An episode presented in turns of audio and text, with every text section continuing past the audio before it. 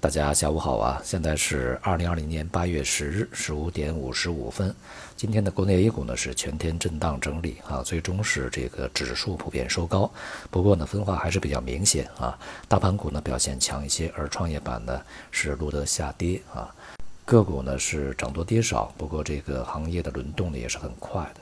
那么在今天表现比较强的呢，是一些大的周期板块，像基建的、地产和带动了相关的这个装修啊、装饰啊。而前期呢表现比较强的一些板块，像这个有色，主要是贵金属啊、疫苗、稀土和这个苹果概念呢是纷纷回落。军工板块呢也是在今天这个大幅冲高以后啊回落进入调整。无论是在周末的这个欧美股市，还是在今天的亚洲股市 A 股里面呢。科技板块呢，都是面临着非常这个强烈的压力啊，像港股里面的腾讯、阿里巴巴啊，在今天呢都是大幅下跌。刚才我看了一下呢，是腾讯下跌幅度应该是超过了百分之三点八啊。好，我又看了一下呢，应该是现在是下跌四点八。阿里巴巴呢也是跌幅不小，而且呢，在今天的 A 股里面，像苹果概念以及在周末的啊周五的美股里面的苹果股票呢，也是在这个科技板块里面呢充当了领跌的角色。当前呢，由这个美国啊所挑起的科技对抗呢，很显然对于双方的企业而言呢，都不是好事情啊，他们会互相失去对方的这个市场。接下来的这个局面的演变呢，势必也会对整个行业带来比较大的这个影响。所以呢，科技板块叠加啊，它的一个周期性的不确定性，目前呢处在一个相当这个敏感的区域和阶段。再加上呢，前期这个科技板块的普遍估值呢上升幅度比较大，所以呢，它在未来啊充当整个市场的上升的这个引领者呢就很困难啊。那么市场未来啊，这个能否去保持一个升势，也就是开启一轮比较大的牛市的最关键的地方，就是在于行业板块的切换是否能够顺利的完成，也就是从先前的一些科技、医药呃和消费呢，顺利的切换到这个金融、地产和资源这些强周期板块。目前呢，这种逻辑是普遍这个充斥于市场之间的啊，而且这个故事呢，是从海外讲到了国内。观念的跟随呢是非常快的，在当前这个互联网的时代啊，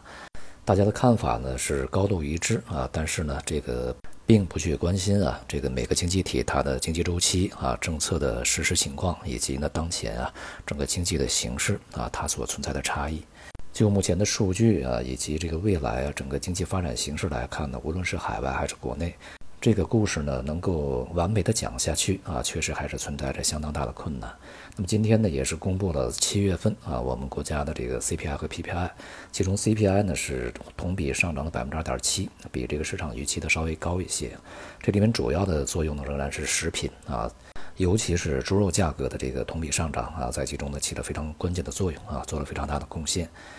那么另外呢，就是加上这个洪灾啊，对于整个食品的影响也是不小啊。不过呢，这种局面应该不会持续太久。呃，CPI 从这个表面上看比较高，但是实际上是相当低的啊。因为这个七月份的核心 CPI，也就是去除了能源和食品以后的 CPI 呢，它的同比从上个月，也就是六月份的零点九，进一步的大幅的这个下跌到了只有零点五啊。